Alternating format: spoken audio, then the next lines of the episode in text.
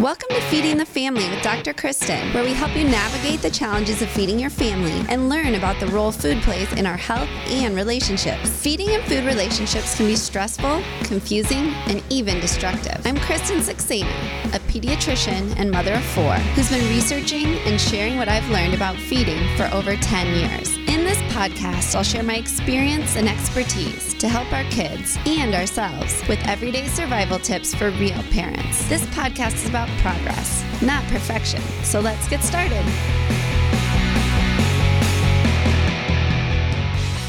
Welcome back to Feeding the Family with Dr. Kristen. I'm your host, Kristen Saxena. On today's episode, we're going to be talking about family meals, one of our favorite topics on the podcast. We'll be talking about um, you know, some of the more recent research about the benefits of family meals. We'll be talking with Dr. Anne Fishel, who is a clinical psychologist, family therapist, and professor of psychiatry at Harvard Medical School. She's going to tell us a little bit about her own experience in her family therapy, as well as the teaching that she does for residents and psychology interns. She's also going to talk to us about a cool project that she has called the Family Dinner Project, which is mostly an online project and resource to help families prepare and uh, have fun conversations and games through family meals. So, I'm really excited to welcome Anne to our show today. All right. Well, thanks for joining us today, Anne. Oh, thanks for having me, Kristen. It's great to be with you.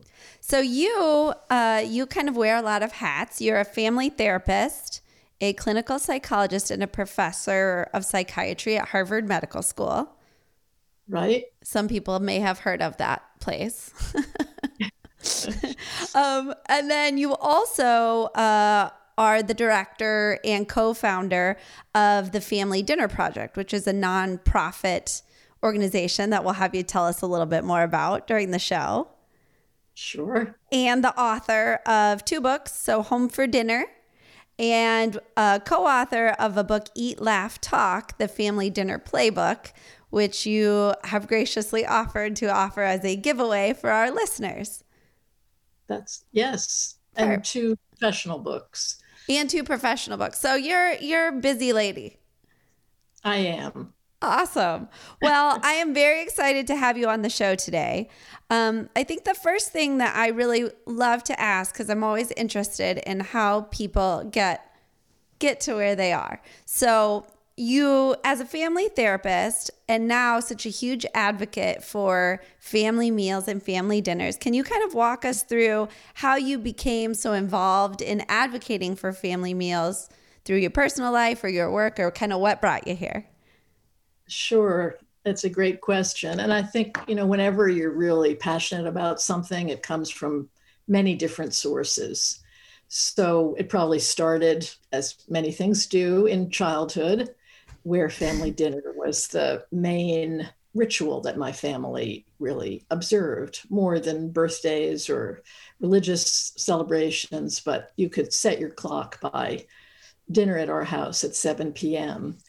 And I think, you know, much of what has been valuable to me as a mother and as a family therapist, I learned around that mahogany table with uh, tomato juice to start and uh, roast chicken and always dessert. Um, you know, I learned how important it is to listen even to people who are very quiet at the dinner table, uh, how important it is to use humor when things get sort of heated, um, the importance of having a chance to talk and feel listened to and to connect with my, my sister and my parents and how to tell stories. These were all things I learned at my dinner table.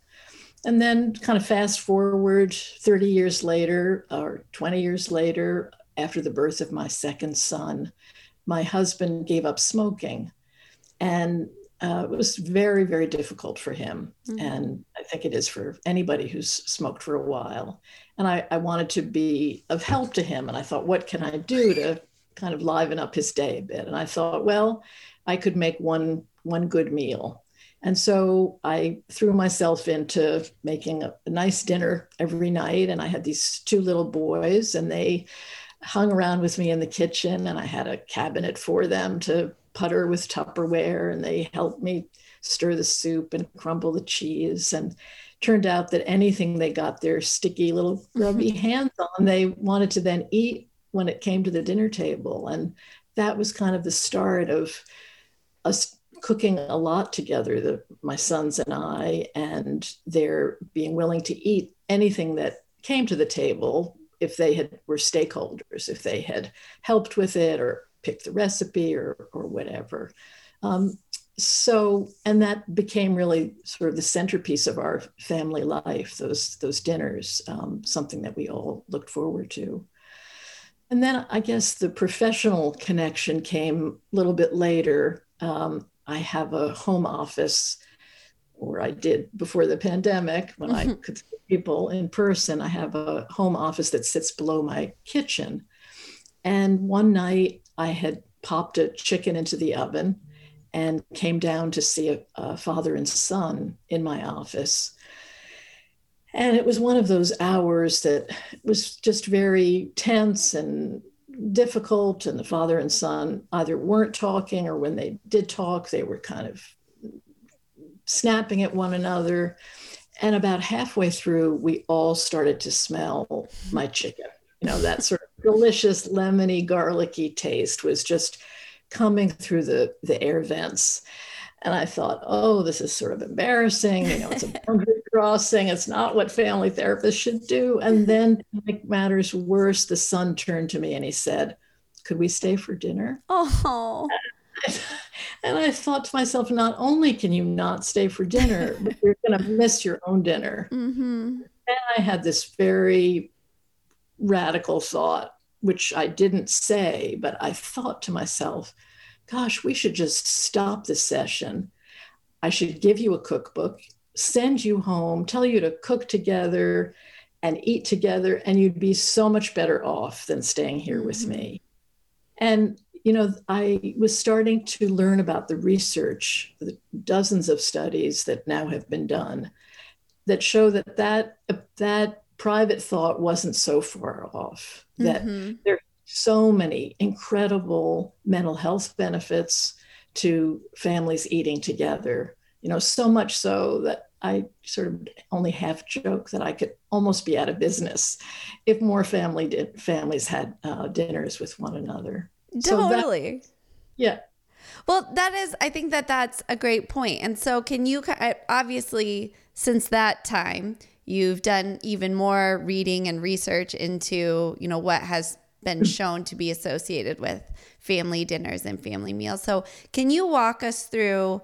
Because um, we've talked on the show, obviously, we're huge fans of family meals. That's sort of one of my main tenets and and my hopes to share with people is really these benefits. But from your standpoint, and I think particularly as a person who specializes in mental health and family mental health, um, can you walk us through so, a lot of the benefits of family meals that have kind of come out of the scientific research? Sure. Yeah, there have been, I guess, now 25 years of dozens of scientific studies that show that families who have dinner, or of course, it could be breakfast, it could be lunch, it could even be an intentional snack, but we'll just say dinner for shorthand. So that families who have these regular meals with one another um, it's great for the nutrition of the kids. It's great for uh, cognitive development and for mental health. So, just a few kind of, of my favorite studies uh, on each of these buckets. In terms of nutrition, without even trying, the meals that we make at home are lower in fat and sugar and salt, and portion size tends to be smaller than it is in the restaurant equivalent of those meals. And kids who grow up having family dinner when they're young adults and living on their own tend to eat more fruits and vegetables and to be less obese. Mm-hmm. Um, and there's also better cardiovascular health uh, in teenagers. So you know, it's it's the whole body that uh, is really benefits from from regular family dinner. And then in terms of the cognitive benefits for young kids, the um, talk around the dinner table uh, has more unusual words in it than the words that we read in picture, picture books to kids. Mm-hmm. 10 times as many unusual words get spoken around the dinner table.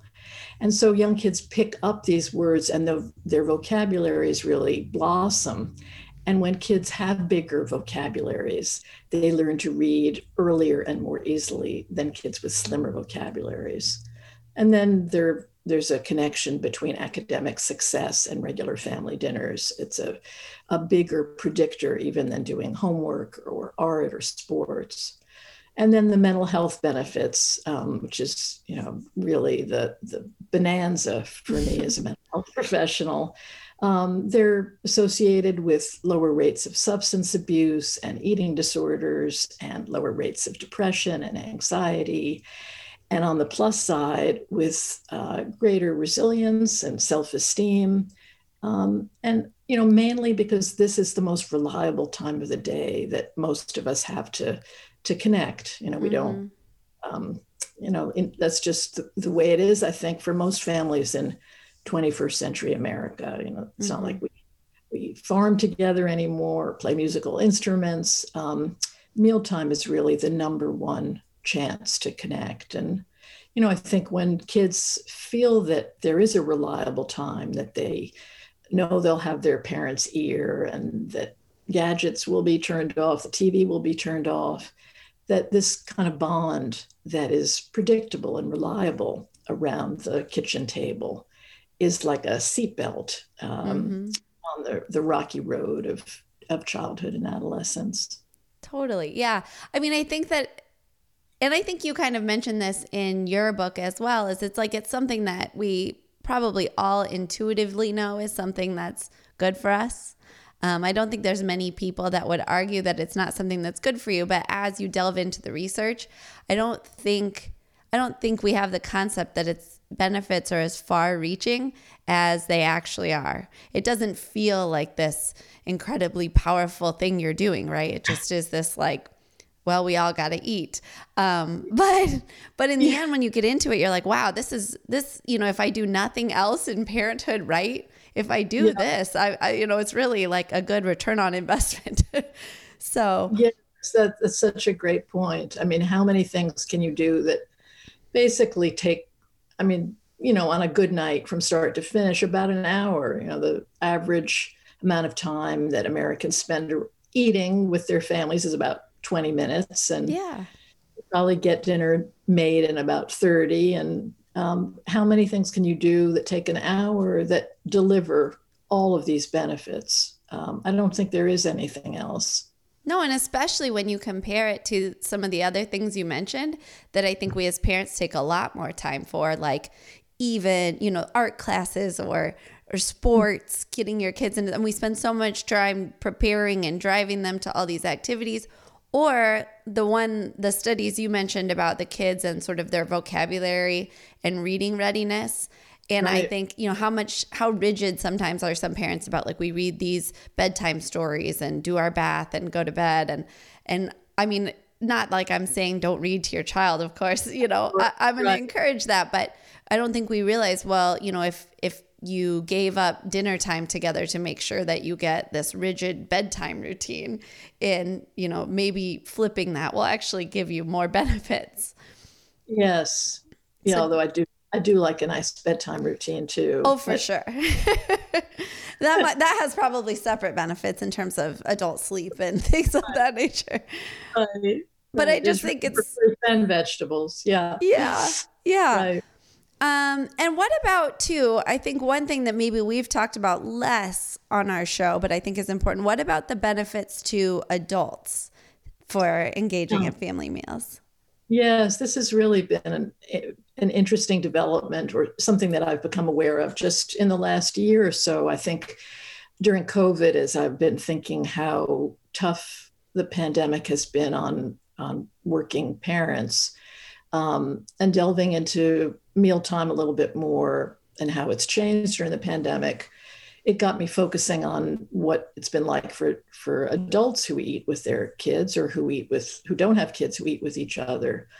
And there is uh, growing research that um, adults benefit too, that their uh, mental health is better, their nutrition is better. They, if they eat with their kids, they tend to diet less and binge less, and um, just maybe in order to model good eating practices for their kids, it sort of keeps them uh, doing better in, in terms in those terms.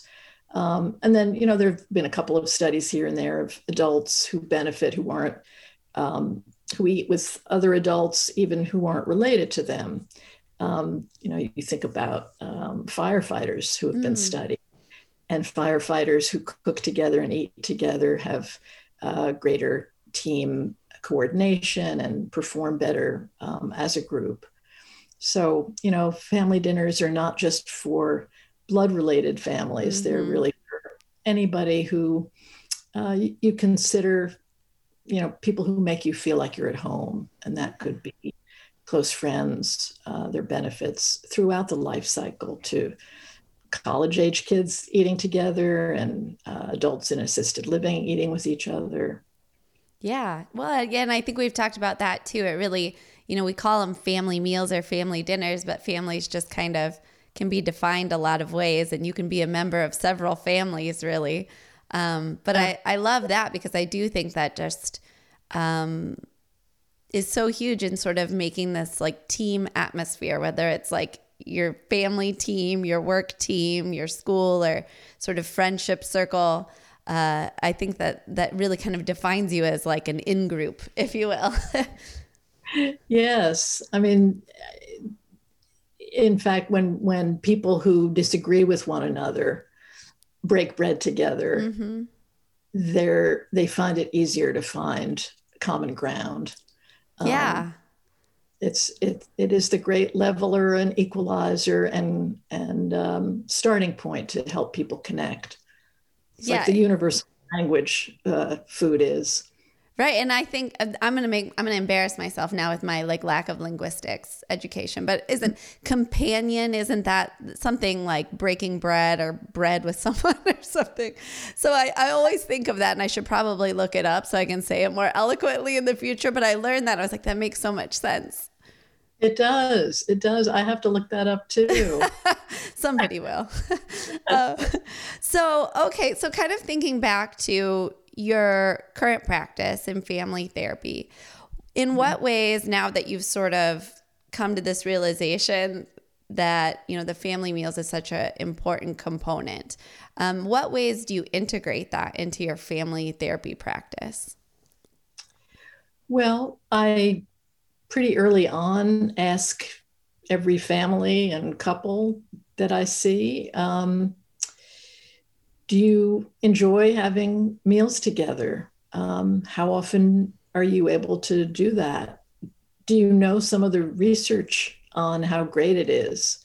Um, and if you're not, what gets in the way? And can I help you maybe find some workarounds to those obstacles? Uh, you know, I, I know from talking to hundreds, thousands of families at this point, um, that families face the same obstacles all around our country, all probably all around the world. They're sort of the same ones that come up over and over again.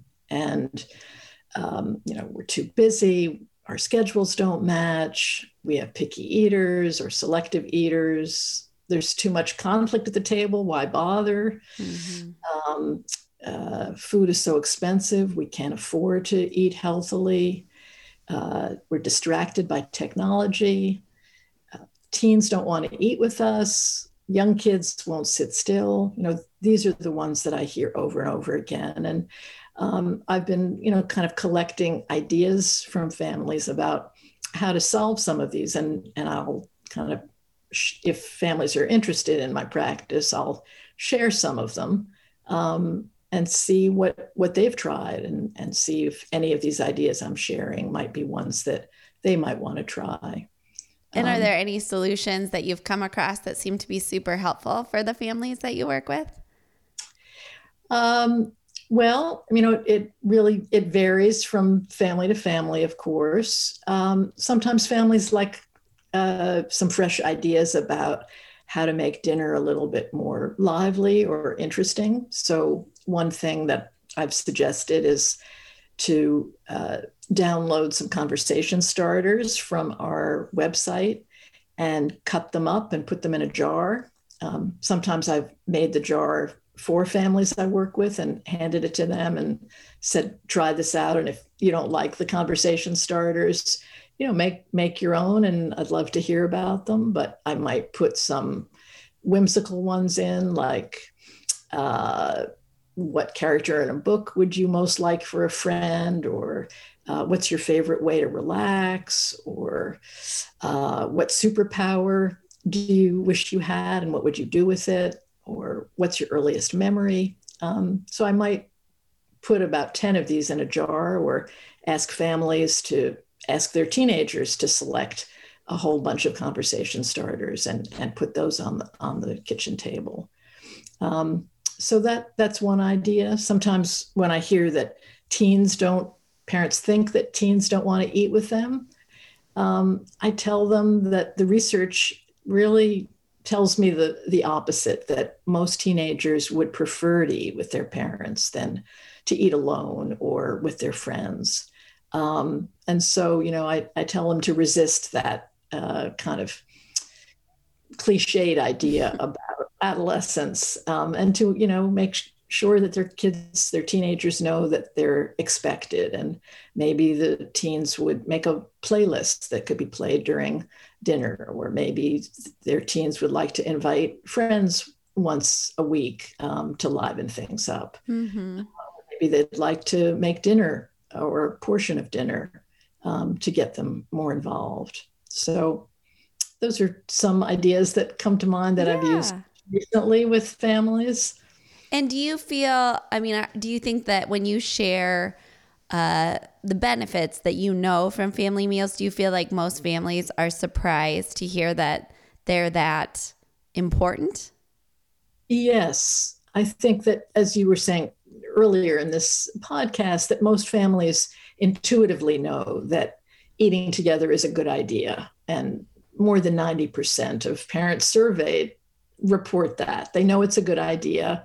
And yet, only maybe between 30 and 40% are actually having family dinner on any given night.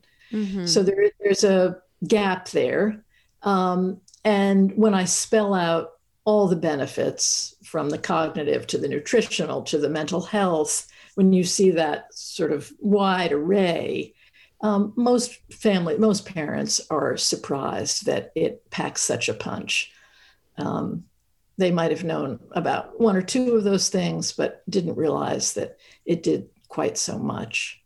And have you had, uh, can you think of any stories of clients that you've had that have maybe implemented or increased the number of meals that they're having together and had kind of positive outcomes or come back to you with positive or maybe negative i guess what have been the experiences of, of the clients that you've kind of worked with in this regard yeah i think um, you know i try to um, start very small and just ask is there one thing that you would like to change um, and I, think it's sort of human nature. If you have a, a, a small win, a small success, it makes you want to continue with that endeavor or maybe add something more to it. So, you know, I've tried to use that approach in, in working with, with clients is um, what would you like to try this one week? Maybe it's uh, having two meals instead of one this week, or maybe it's trying the conversation jar or maybe it's getting your kids to help you in the kitchen or getting your partner to uh, lighten your load because you seem very very exhausted maybe that's the change you want to make um, so yeah i think it's a i think of the dinner table as almost like an annex to my office there are things that we can start to talk about that then can be implemented you know, several times a week. Maybe mm-hmm. it's a, um, showing a little more appreciation, and maybe we start that in the family therapy hour, and then they try it around the dinner table. Mm-hmm. Yeah, I think that brings to mind, you know, we had Miriam Weinstein on our show um, a few months back. And that was, I think, a big takeaway because I think for people that aren't having family meals or um, feel like that's sort of like an uncomfortable change for them, the big takeaway, I think, one of the things we talked about was it's fine and better to just start small. So don't expect to, you know, change your whole family and routines overnight. But like you said, you know, if you're having one, let's try two. Or if you yeah. really like help, let's try this. So it's just those little steps, just meet yourself where you are, pick a small goal. And then, like you said, when you kind of get these little wins, it really motivates you to take the next step. And in none of that, really, did you even talk about necessarily like what you were eating. So at first, just starting like whatever you eat, we're just going to eat that and we're just going to start eating it together. And then I think from there, if down the line you'd like that to change or improve in some way, then then you can make those kind of incremental steps. Yes, I, I think that that you, you put that really nicely, and I just want to pick up on um, one of one of the things that you just said, which is that the or implied that the food is really the least important part mm-hmm. of family meal time. You know, of course, you can't have family dinner without some food showing up, but food is really what brings everybody to the table. And then it's what happens around the table that accounts for all those incredible benefits that I was talking about earlier. You know, the secret sauce of family dinner is really the quality of the time around the table. Mm-hmm. You know, if, mm-hmm. if, everybody's sitting in stony silence or um, somebody is yelling and you know there's so much conflict that you're just almost choking on your mashed potatoes this is not this is not going to be good mm-hmm. but if everybody feels welcomed and there's some laughter and it's time to relax and tell stories and um, feel that somebody wants to listen to what your day has been like you know this is what makes a dinner so powerful definitely um, well and i think there's so much there's so much information that is kind of like brought to you through the media that's a lot about what to eat and so i think as anyone but particularly as parents you get these sort of messages all the time like that are you know, cute pictures of toddlers' plates and my kid should be eating, you know, kale muffins and all these things all the time. And so you start to worry so much about the what. And then, like you said, the true benefits or like the biggest bang for your buck is just working on this how. Like, first, let's just eat together. And ironically, it, it makes for, like the research would show, ironically, you do end up eating better, maybe even without trying um, so hard. And then on top of that, I think making changes becomes easier because you've already got this sort of structure of, making a meal every night and having the family sit down. Like you already have that structure in place. So even then, those changes or improvements actually are easier if you do that part first. yes, that's right. And the, the how is, um, you know, the, the why is is the research, but mm-hmm. the how, you know, given that parents want to do this, and it seems like such a simple idea, but it's not an easy idea. And this is what I was really um, grappling with when I was thinking about that father and son and wanting to just send them off with a cookbook or tell them just to go have family dinner. Um, you know, it's not so easy. And this is where the Family Dinner Project is really so valuable. And it's it's a go-to for me as a family therapist. You know, I, I mm-hmm. refer my patients to the Family Dinner Project. Um, so it's a you know family dinner project I co-founded in 2010. So it's been going almost 12 years, mm-hmm. and the idea is to help families um, have to make it easier and uh, more doable, more fun, more meaningful, uh, to make it an easier lift so that you can go to the website and get some ideas about a game, some games to play that will lead to conversation and that will lighten the mood and to get some recipes that you could get a budget friendly that is uh, comports with SNAP and WIC so it's a dollar 40 per person um, mm-hmm. um, plus a game and a conversation starter you could get that every day of the week a different one um, so there's inspiration there, there are games, there are conversation starters, there are easy recipes. It's sort of a one-stop shop to get all the things you need to make a, a really fabulous uh, shared mealtime uh, with your family. Yes, I would say because that's actually how I first came across you and your work was when I sort of encountered your website. So, uh, the and came across it and I thought, wow, this is such an incredible resource. Like all the things you talk about um, as helping you to sort of implement and continue with family meals. It's it's all things that seem simple, but they're all in one place. And I always say as a parent too, a lot of times things are just it's just decision fatigue. So it's not that you couldn't have come up with a lot of those things that are on that website. Um, right. It's just that, you know, by six o'clock rolling around, you're not thinking of like, well, what's a conversation starter? What am I going to make for dinner? It's sort of all there to help parents hit those steps. Um, and I thought this is so cool. Like, what a great idea.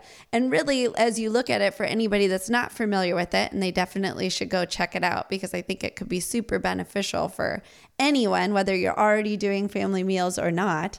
Um, again, it can kind of meet you at whatever step you're at and sort of give you ideas for taking things to the next level or making things even more fun and and uh, beneficial but there's whole, like you said whole ideas for recipes and things you can cook um, a whole section on just conversation starters.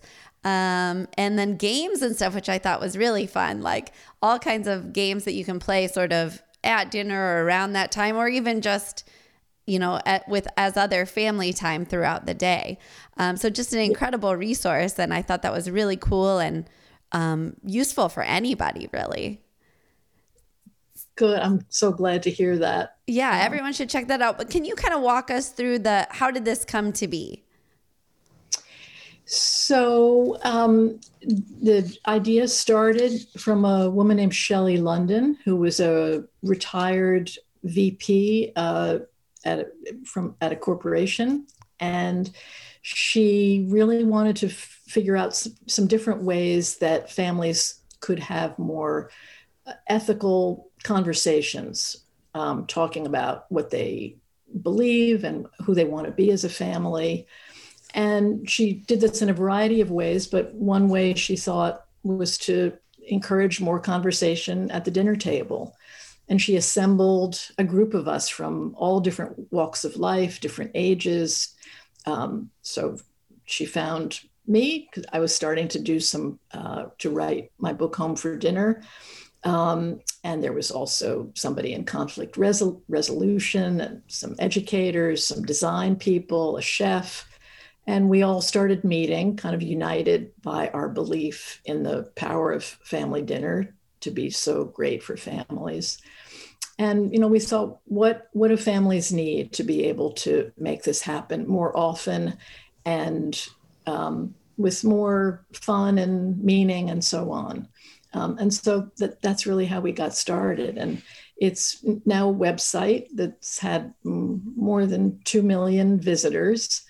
Um, and then we do a lot of uh, work in communities. We um, partner with different organizations, school districts like the Cobb County in, in Georgia and um, we're doing work with No Kid Hungry in Montana with tribal communities there and um, with special ops uh, military families. And so we, you know, we have partnerships where we do trainings of educators or facilitators and um, train them to do our big community dinners, um, which is families coming together in schools or clinics or homeless shelters or military bases and cooking together and eating and um, playing games and uh, doing a little parent workshop. So we train people to do that in their own communities. And then sometimes we just get invited to host a community dinner or a parenting or caregiver workshop. Um, mm-hmm. So yeah, it's been a little different during the pandemic because we don't, we can't have these sort of wild, chaotic community dinners yeah. and you know, big cafeterias or whatever, but we've we've brought them online. We do somehow we've managed to do community dinners and and workshops virtually. So Very um, cool. Yeah. I mean, you kind of have to get creative now, right? But yeah. Thank goodness, I guess, you know, as I look always to like silver linings, but I'm like, at, at least this pandemic hit in a time of Zoom and FaceTime and things like that, where, you know, we do have some power to kind of connect in ways that previously in history we did not if we weren't in person meeting. So, yes. Yeah. yeah. Able to connect with our far flung relatives and have mealtime that way too, which has been a, a little bit of a silver lining. Yeah.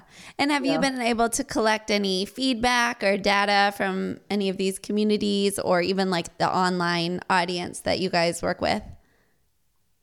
Yeah, we, we've been collecting data really from the beginning um, with all the community programming that, that we do and um, trying to, you know, learn from that and change things that could work better. But, um, I, you know, one of the big takeaways, I think, across all of the programming is that families come with the goal of trying to improve their cooking and their food prep and so on, and they leave the programs um, having done that, but more to me, more importantly, feeling that the conversation is better, that they're enjoying each other more.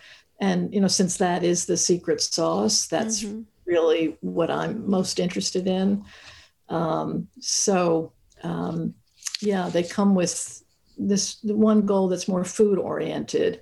And then as they get more deeply into the benefits, they realize that uh, what they come away with is, is um, no more enjoyment of the time spent with with each other for sure uh, so when we we talked um, previously you had said you know as a pediatrician you said oh one of my great wishes is i'm, I'm paraphrasing i'm sure you said it more eloquently, but was that uh, you know as pediatricians like at our well child visits we'd be asking about family meals.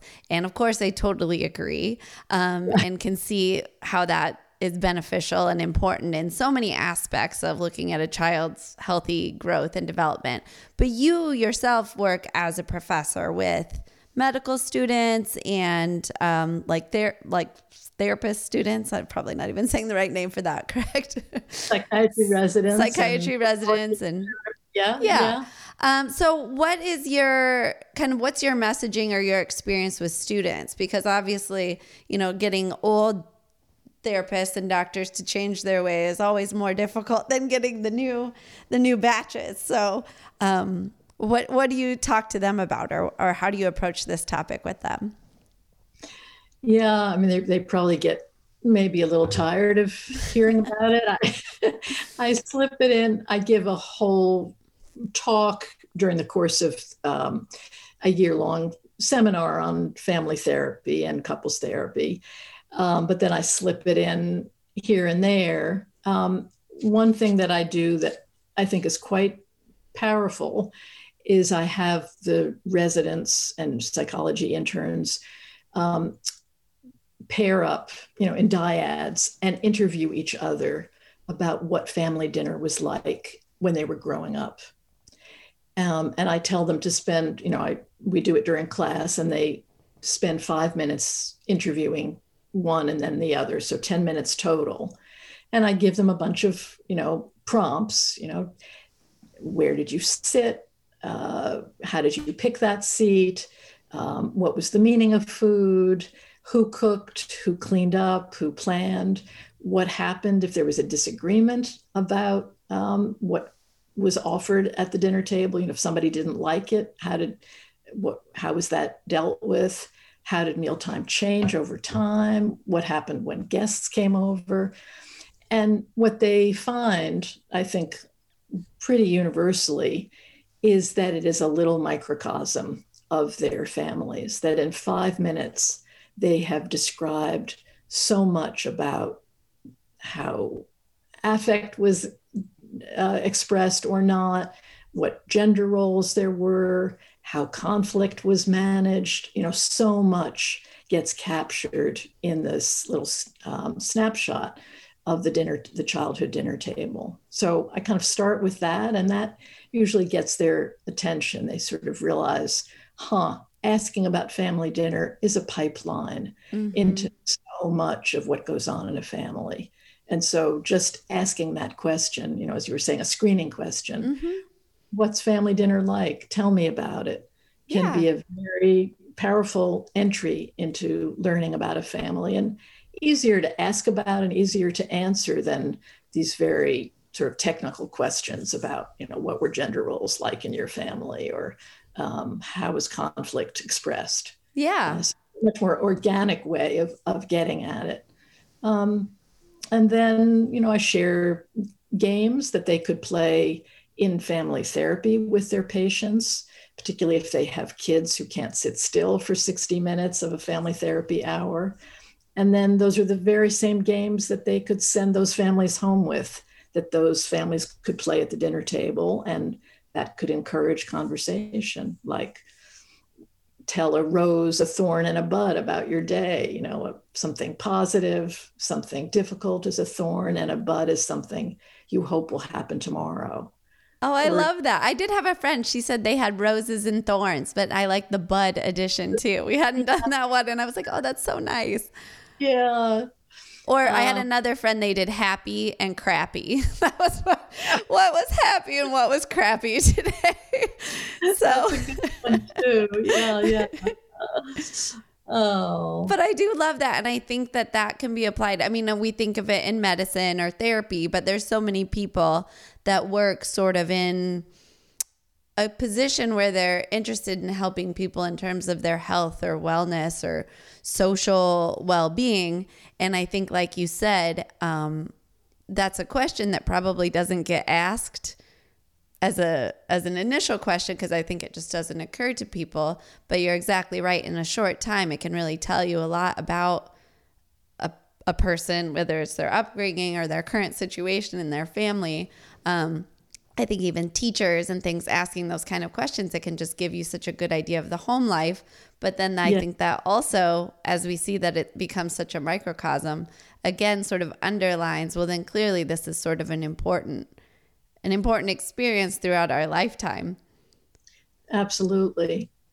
So, it's something oh, go ahead, please. Worked on so, you know, pretty easily, mm-hmm. which is another aspect of it. I mean, you know, dinner time can be can be awful. Mm-hmm. You know, I mm-hmm. don't mean to sugarcoat this, and people can have had very traumatic things happen at the dinner table. Mm-hmm. Um, you know, not having enough food or being punished in some way at the dinner table or having a parent who drank too much and got out of control and got really mean at the dinner table mm-hmm. um, and that's so important to know too and you know, as a family therapist, I think, well, your current family dinner or mealtime is a chance to do things differently, you know, concretely to do things differently and to bring different meanings and different relationships into with your kids. Mm-hmm. Um, just because that's the way things were growing up, they don't have to be that way. And we could, you know, build step at, at, at a time some new routines and some new ways of uh, being at the table. Yeah. Yeah. We've talked about that too. Obviously, to kind of get all these benefits, the mealtime needs to be a generally positive experience. Um, right. And so that I think is the other big part too, is we worry so much about what's to eat and all of these details when really it's like if you can work most to make it a positive, uh, comfortable experience for people where we're not arguing um, or it's not you know for a lot of young families especially these kind of mealtime battles where we're fighting about how many pieces of broccoli you need to eat before you can leave the table and things of that nature um, right. you know we think that we're doing so good to get that extra piece of broccoli but instead we've just made you know what could have been this wonderful positive dinner experience a negative one you know for two bites of broccoli or whatever we were trying to do. Right, right.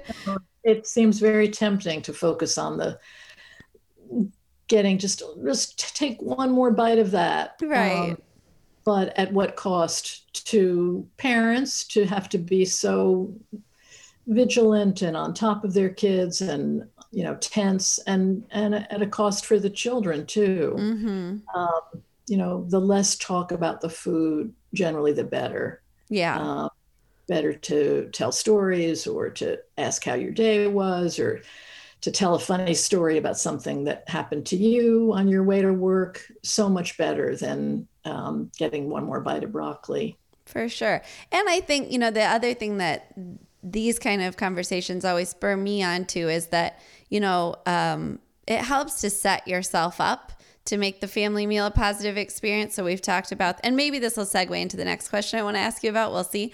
But, um, you know, having some structure to the eating in terms of not having kids that are grazing all day, because at least, you know, for me working with kids and picky eating, or parents always worried they weren't eating enough at dinners, um, a lot of times that would be the case is that you know that anxiety would also lead them to allow a child to kind of graze all day because they were always worrying they weren't eating at meals um, but in yeah. fact they were just sort of shooting yourself in the foot when it came to dinner time because of course their young child doesn't want to want to sit there and eat anything that they made because they've just been you know, eating snacks and crackers all day, they're not even hungry. So you, you've already right. kind of set that up. Or things like you have where you have a plan, sort of recipes planned ahead of time. So you're not getting in, you know, from work at 5.30 and then saying, okay, what are we going to eat for dinner? So things like that um, that can set yourself up too. I think that you, it's almost like after you've made this decision, think what are things I can do to make this easier for myself and sort of set us up for more positive experiences around preparing meals and eating together. Yes. Yes. Yeah, I, I did some focus groups with pediatricians uh, a while back. And the number one thing they talked about was trying to get their patient, their families to stop giving snacks to kids all day long. Mm-hmm. That they mm-hmm. thought if parents could hold some of those snacks back, that kids would come to the dinner table hungrier and a lot of problems around picky eating would disappear. For I don't sure. think that's the whole story, but but certainly I think that's an important piece. And yeah, yeah, what you say about parents sort of setting themselves up for success, I think um, planning ahead for those of us who are able to do that. Uh, and figuring out some shortcuts, maybe figuring out some meals that we can do with just what's in the pantry that we don't have mm-hmm. to rush to the grocery store more than once a week um, making double batches on saturday or sunday and freezing some of that uh, i think i was sharing with you what i heard from some military families which was they had a swap day where five um, parents whose partners were deployed these five women as it were would get together. Um, they would each make five times the meal uh, that they were going to make for their own family, and then get together with the four other parents and swap. And so I love that. Away, walk away from the swap with five different meals for the whole week. Um, you know, that's a level of organization. It is. I myself could never achieve, but I, you know, I think you could do it maybe once in a while or with one other family do you know make twice the amount and then swap it with a with a neighbor and you'd have uh, at least one meal sort of cooked for by somebody else. Definitely. Yeah i love that. And i think that's another thing i always encourage people is to look for get creative about and accept help um, because there are things you can do like that. Like you said, even if you just have a friend and you just say, hey, do you want to try this? We'll swap. And it's fun, right? Then yeah. it's kind of too, you get to try something because it's always interesting. Like, oh, what do other people eat, right?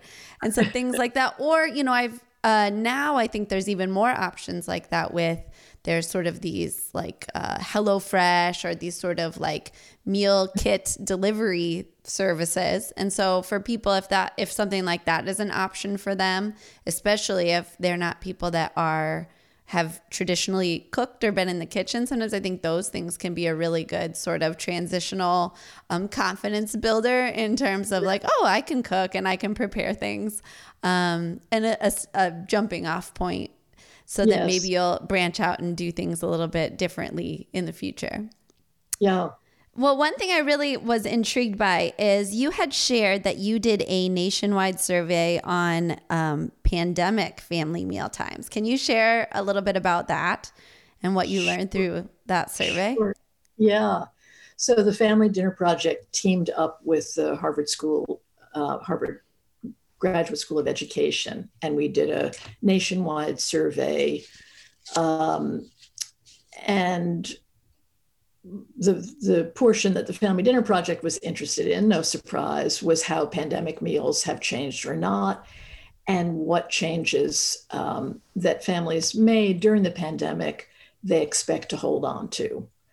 And we found that 50% of the families surveyed said that they were having more meals with their families and that the quality of that mealtime had also improved. So they were talking more about news and politics, they were laughing more, um, kids were cooking more, partners were getting more help from other adults in the family. Um, so these were changes. And about half said that they wanted to hold on to these changes that they had made, that they um, were going to cook more, go out less. Uh, they enjoyed the increased bonding and connection that they had discovered or rediscovered um, during the pandemic. And, you know, half said that they were not going to hold on to the changes. And some of those um, were responses from people who already were having regular family dinners. Oh, so sure. they, they hadn't made many changes to that and some felt like they had cooked enough for a lifetime. You know, they just couldn't wait to start making dinner reservations. Um, and some felt that it, you know, had been too forced to spend that much time with their families. Right. So it was kind of half and half.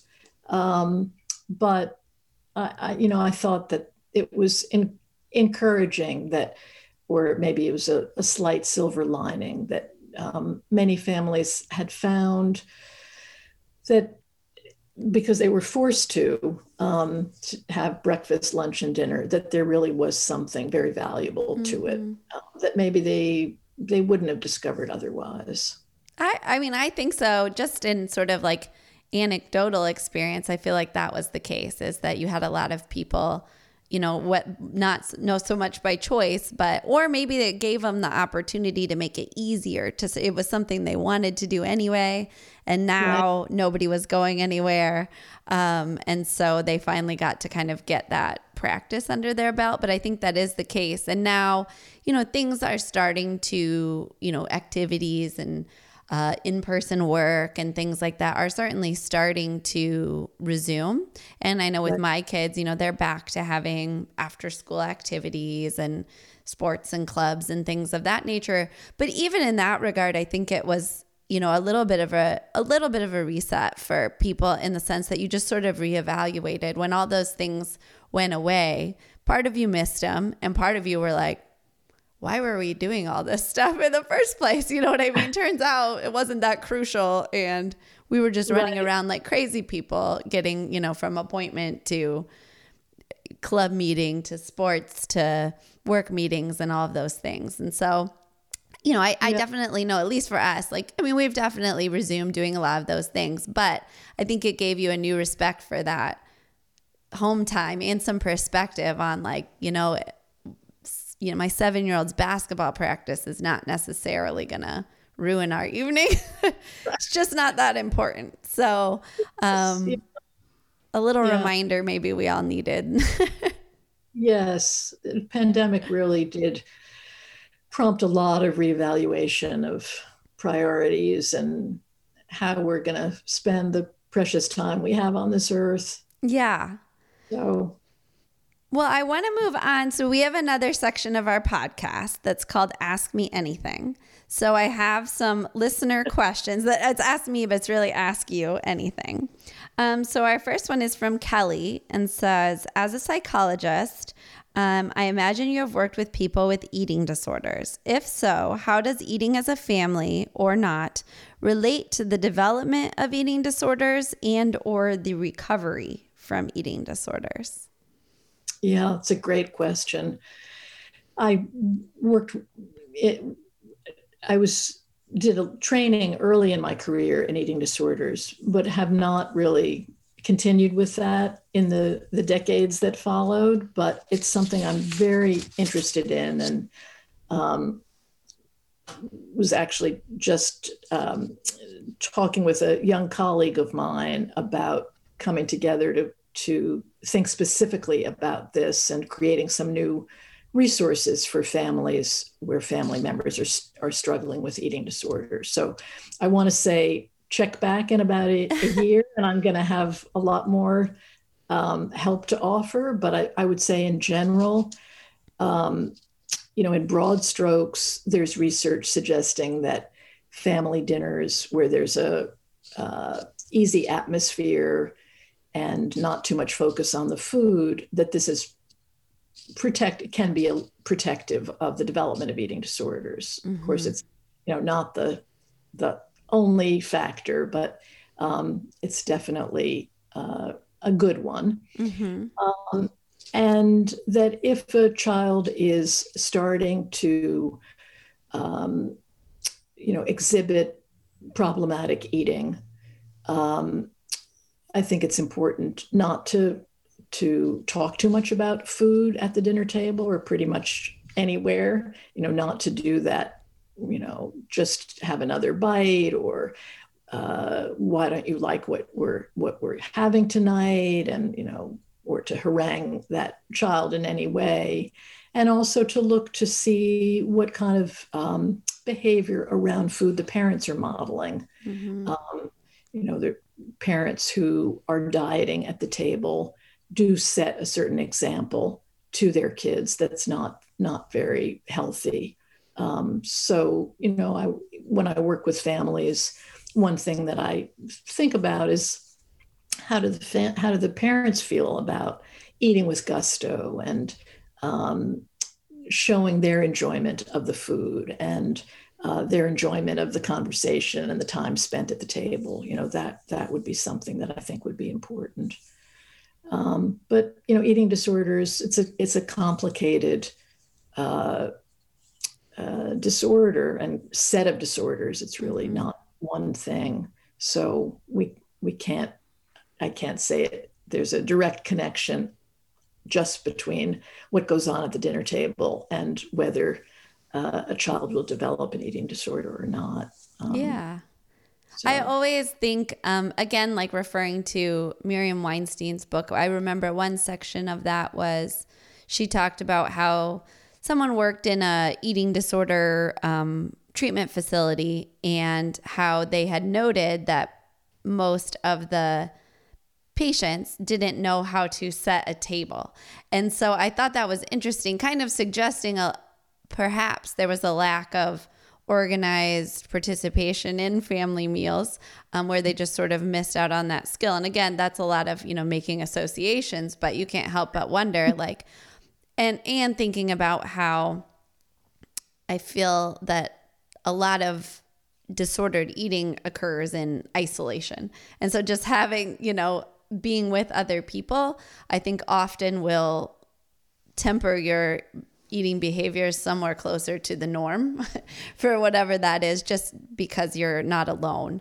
Um, but the, the only other thing I thought of is if nothing else, it's it really provides that regular check-in between parent and child where you you see the red flags maybe before they become larger problems. So to me, yeah. if nothing else, even if you know this person has this propensity or sh- has these struggles as a parent, when you're there every day and observing them on a regular basis, you just notice these things maybe before you would have if you didn't kind of have that regular that's, daily check-in that is the family meal. Yeah, that's a great point, Kristen, and, and of course that's true for problems across the board. Mm. Um, it it is a great time and place to check in, um, and for parents to be alerted to things before they get big. Exactly. Well, yeah, I think that this circles back to be involved with so many other benefits. You know, whether it be um, you know using drugs and alcohol. Um, behavior issues, depression, all those things that seems protective about. I can't help but think part of that is probably just you know, having a parent that's there and saying like something's off or something's changing yeah. about you and we can intervene earlier. Exactly. Yeah. Um, okay, so second question is from Gail. And actually, I think you talked a little bit about this earlier. Um, she says, My mother was an alcoholic, and we did not have regular family dinners when I was growing up. Many memories I do have of sitting as a family to eat are not positive, as I recall much conflict between my family members at the dinner table. I now am the mother of two girls, and we do eat together, though not every night, maybe a couple of times per week. Uh, though I did recently read that family meals can be protective against alcoholism. Can you tell me about the research on how family meals can impact the lives of children from alcoholic families? Yeah, there have been a, a bunch of studies, none all that current, but that were um, very, very interesting and, and sort of provocative. One of them that comes to mind was a study of families where there was an alcoholic member and the families still had regular family dinners. And those fam the, the kids of those parents um, fared much better as adults than kids who had grown up in alcoholic families where they didn't manage to have family dinners. So that was one bit of research. And then there was other research that um, kids who had grown up in alcoholic families who uh, made a commitment to having family dinners with their own families were able to, um, I won't say stop, but curtail the development of alcoholism in their the fa- the families that they were now the parents of. Mm-hmm. Um, so yeah, it, there I don't know that we know all what the mechanisms are, but there does seem to be something um, protective. Uh, growing up with a family of an alcoholic, if dinners happened anyway and they were generally positive, that's protective mm-hmm. of those kids developing alcoholism. And then skipping to the next generation, if those children of alcoholics are able to make a commitment to having family dinner, that that can stop the transmission of alcoholism to the next generation. Yeah, I think that's so fascinating. Um, and so certainly, yeah, for Gail, I would encourage her if that's something you know that you know runs in your family and even though maybe the mechanism isn't entirely understood i would think even more of a reason to make it a priority with your own kids um, with hopes of preventing that for them in the future um, but I do think uh, it kind of brings up that question always that I've always asked with family meals is sort of this chicken and egg like is it just a sign of a family that has their act together that they eat to eat together? And that's why the kids are doing well in school and not on drugs et cetera et cetera.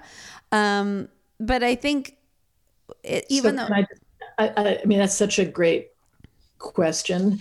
Um, many of the studies particularly the bigger studies control for that mm-hmm. so that the benefits are over and beyond what you could explain just by a family being more organized, more connected, more coherent, and so on. So um, it seems not to just be that the families who have these, you know, are able to get their act together are the families that benefit most. Um, there's added benefit even over and beyond the family being um, together, whatever that might mean. Yeah. And yeah. I think that that, as I was reading um, your book too, I think that this was the line you used and that I love to use that was sort of like, it's hard to know exactly, you know, how much of it is not knowing the mechanism, not knowing how much of it is because of the family meal or how much the family meal just sort of represents overall what's going on in the family. But a little bit, like you said, there is some evidence, strong evidence that suggests just doing it has its own set of benefits. But the line I love is just sort of like, but does it doesn't really matter and you can kind of fake it till you make it which is a, a line i use all the time. You know you just sort of fake it at first and then after a while you will become that family yet to a certain extent you know? Yes. Yeah. And i think you know it's also the the it's such a great time and place to become that family you know mm-hmm. to have those conversations, to be more organized, to be more connected. Um, so it yeah that's the other way the chicken and the egg go well, thank you so much, Anne. This has been a wonderful discussion. Before we leave, is there any other thoughts or or recommendations you have for our our, our listeners? Mm, well, I just I would encourage people to play around on the website, the familydinnerproject.org, and to um, sign up for free to the newsletter, um, the monthly newsletter, or to the dinner tonights, or the budget friendly for the um, $1.40 uh, per person per day, per, per meal. Um, so, and, you know, reach out. And uh, if you have any questions or you want to bring programs to your community, please uh, contact us. And thank you so much for this opportunity to, to chat with you. I, I really enjoyed it. Well, thank you so much. And we will include links to the Family Dinner Project and um, where they can find your books. We'll provide all of that in our show notes. So if anybody's looking to connect, they definitely should, and we'll provide all that. And then also, um, as we mentioned at the beginning of the show, people can win a free copy of uh, the Family Dinner Project's book simply by leaving a comment on uh, any of our Facebook posts related to this episode, and we'll pick a winner, a lucky winner for that book. Um, if you're not the lucky winner, though, please go ahead and reach out and get that book because um, I think any family would benefit from that and all the resources on the Family Dinner Project website. Thanks so much. Thank you, Kristen. Thank you. And thanks for tuning in for another episode of Feeding the Family. Be sure and hit that subscribe button so you never miss an episode, and we will see you next week.